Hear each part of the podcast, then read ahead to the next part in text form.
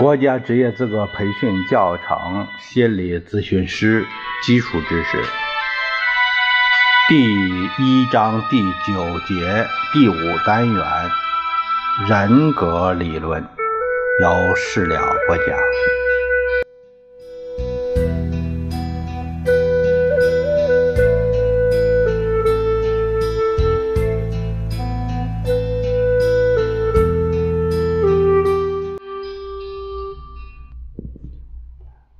我们看一下第五单元，题目是人格理论。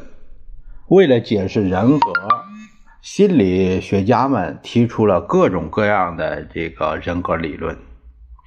比较有代表性的人格理论有弗洛伊德，他的结构的动力理论；荣格内外向人格类型理论，以及由呃。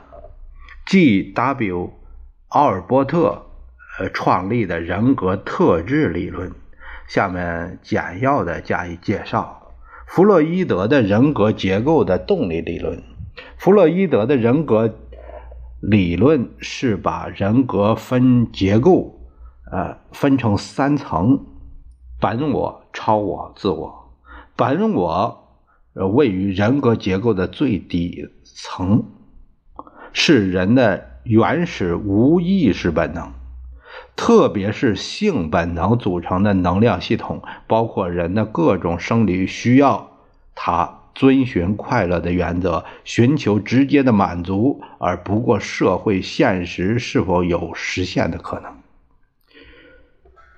超我位于人格结构的最高层次，由社会规范、伦理道德、价值观念。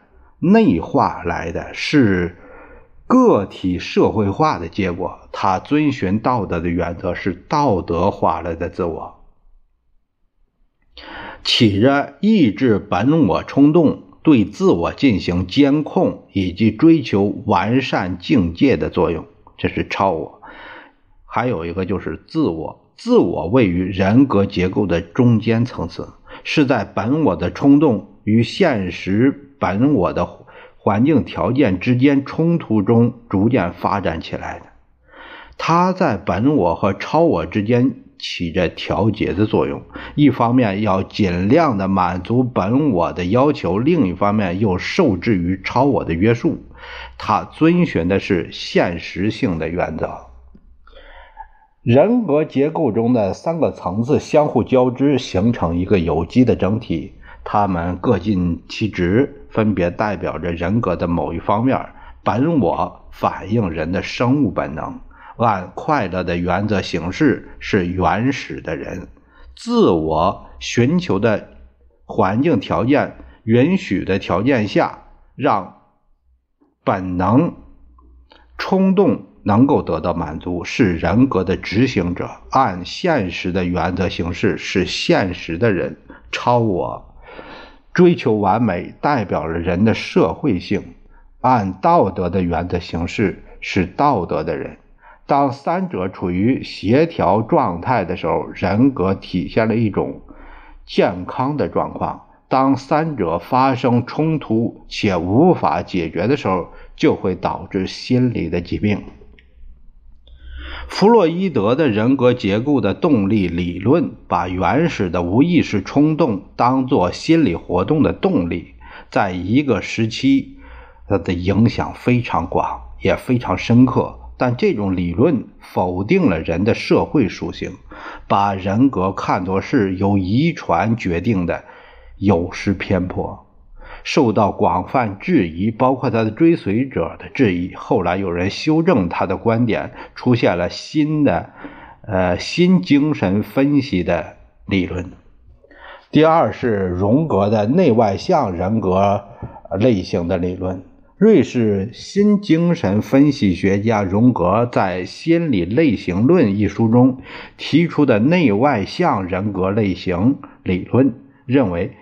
一个人的兴趣关注既可以指向内部，也可以指向外部。前者叫内向，外后者叫外向。每个人都有内向和外向两种特征。根据一个人是内向，占优势还是外向占优势，可以把人格分为内向型和外向型。内向型的人格特点是心理活动常指向自己的内心世界，好沉思、谨慎、多虑、爱独处、交际面窄，有时候难以适应环境的变化。外向型的人格特点是关心外部事物，活泼开朗，不拘小节，善交际。情感外露，独立果断，容易适应环境的变化。极端内向、极端外向的人很少，多为中间型的。荣格的内外向人格理论比较切合实际，也容易了解使用，所以广泛的流传，影响也比较大。但是，用某种标准把人划分开来，要么属于这一类，要么属于另一类，非此即彼。这样的划分确实过于简单。事实上，不同的人总是有区别的，他们之间有些特点可能是相同的，有些特点又是不同的。但他们之间的区别不会是绝对的，非此即彼的。人格特质理论。啊，当前比较受到重视的人格理论是人格的特质理论。人格特质理论把特质看作是决定个体行为的基本特征，是构成人格的基本元素，也是评价人格的基本单位。主张人格特质理论的心理学家用一些基本的特质来描述一个人的人格。每一种特质都有两个相对立的特性，比如说粗心、细心、善交际和爱独处，都是一种特质的两个极端。两个极端联系起来，构成一个变化的维度。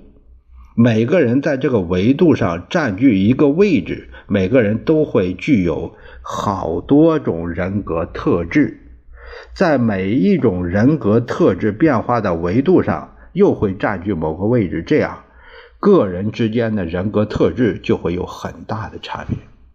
阿尔波特的人格特质理论，呃，是这样的：是人格特质理论的创始人是美国心理学家阿尔波特。阿尔波特认为，特质是构成人格的基本元素，是人以一种特殊方式做出反应的倾向。他以人的。神经心理系统为基础，虽然不能直接观察到，但可以通过人的行为加以证实。特质之间具有相对的独立性，特质既可以为某一个体所具有，也可以为某一个群体所具有。任何一个特质都有独特性和普遍性的统一。奥尔伯特把人格特质分为两类，就是共同特质和个人特质。共同特质，同一文化形态下人们所共有的相同的特质；个人特质是个人所特有的特质，它代表着个体之间的人格差异。找出适合一类人的特质，就是这类，也就是这类人的共同特质是重要的，而共同特质要通过每个人表现出来。一个人具有哪些特质，也是应该加以确认的。属于个人的特质，因其在生活中表现的范围不同，奥尔波特又把它分为三类。首要特质、中心特质、次要特质。首要特质影响个体各方面行为的特质，它表现了一个人在生活中无时不在的倾向。个人的每个行为都受到它的影响，因此它是一个人最典型、最具概括性的特质。它在人格结构中处于支配的地位。但其数量不多。中心特质是决定一个人的一类的行为，而不是全部行为。能够代表一个人的主要行为倾向的特质，表现出这些特质的情景，要比表现出首要特质的情景狭窄，即它所起的作用要比首要特质小一些。次要特质是在。特殊场合下才表现出来的个体的一些不太重要的特质，它所起的作用比中心特质更小。在罗贯中笔下，忠君足智多谋是诸葛亮的特首要特质；利欲熏心、奸诈狡猾是曹操的首要特质。在法国作家巴尔扎克笔下，吝啬是葛朗台的首要特质。因为这些行为倾向表现在他们生活的各个方面：清高、才华出众、沉着、冷静、温文尔雅。是诸葛亮人格中的中心特质，狠毒、无情无义、诡计多端、猜疑、嫉妒，则是曹操人格中的中心特质。一个人在工作中可能很有魄力，但在对待家务上，他却可能没有主张，这是一个人的次要特质的例子。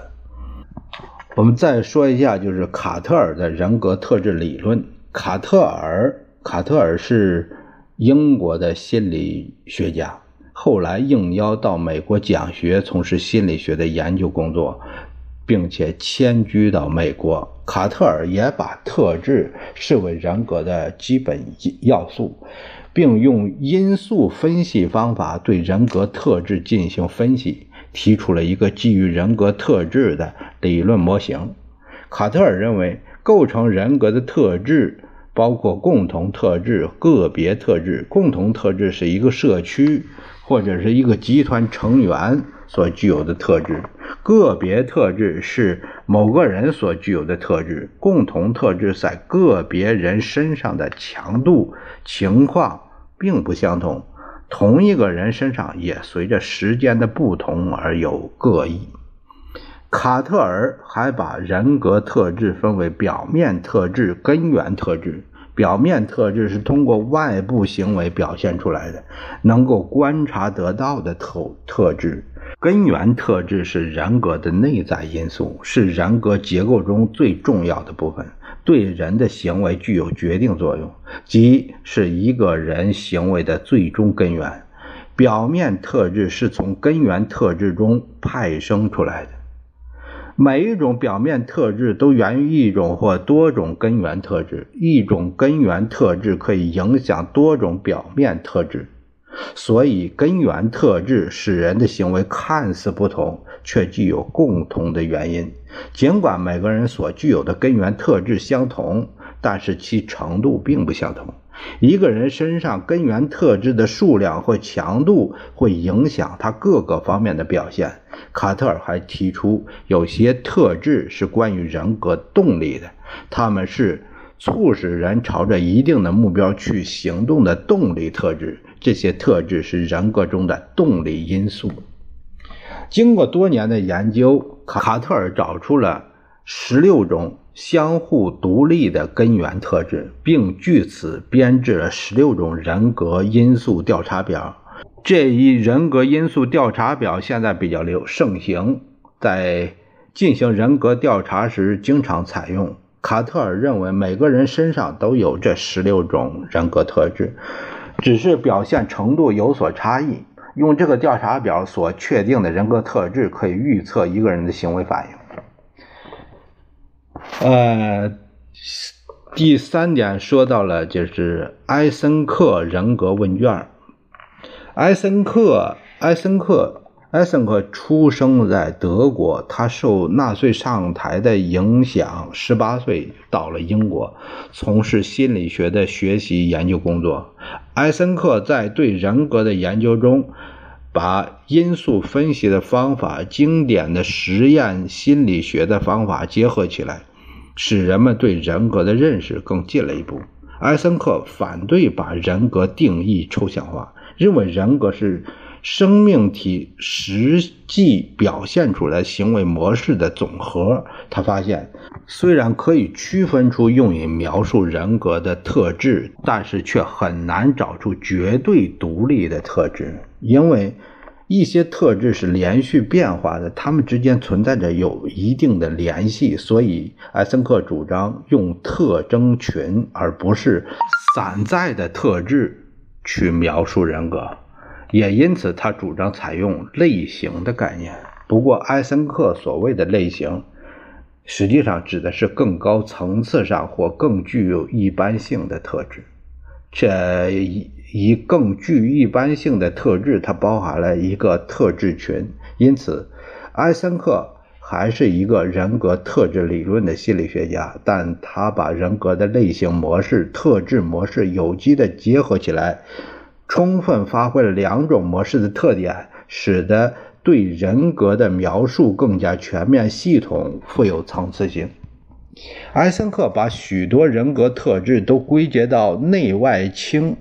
呃，神经质、精神质这三个基本维度和类型上，并用 E、嗯、N、P，呃，这是三个这个就是外倾、神经质、呃、精神质这些呃这三个词的首首呃首个字母啊来呃带来表示。就是 E-N-P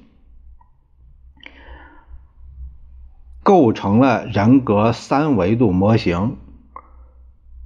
埃森克及其夫人还一起编制了埃森克人格问卷，就是 EPQ 啊。EPQ 专门用于测定这三个基本特质维度的个体差异，在。内外倾这一维度上，内倾和外倾是两个极端。具有典型外倾人格的人，好交际，喜欢聚会，有许多朋友，需要与人交谈，不喜欢独自看书和学习。具有典型内倾人格的人，则是安静的，不与人交往，只有少数知音。而且，内倾者具有比外倾者更高的皮层唤醒水平。因而，外倾者需要高强度的刺激以提高他们的唤醒水平；内倾者则需要寻求独处或没有刺激的环境，以防止进一步提高唤醒水平，造成心神不定。当然，大多数人都处于两极之间，只不过某个人在某一特质上可能多一些，或者可能少一些。在神经质这一维度上，有稳定和不稳定两个极端。不稳定的人常对极小的挫折和问题产生强烈的情绪反应，而且事后还需要长时间才能平静下来。他们更容易激动、发怒、沮丧。稳定的人在情感上很少有动摇不定的时候，他们更容易从困境中摆脱出来。精神质独立于神经质，但指的不是精神病。在精神质这一维度上，得分高的是自我中心的、攻击性的、冷酷的、缺乏同情的、冲动的、对他人不关心的，并且经常不关心别人的权利和福利。得分低的人则相反，表现出。温柔、善良等特点。如果一个人的神经质的表现程度明显，那么就容易导致行为异常。下面有一个图，是埃森克用内外倾和神经质这两个维度作为坐标轴构成的直角坐标系。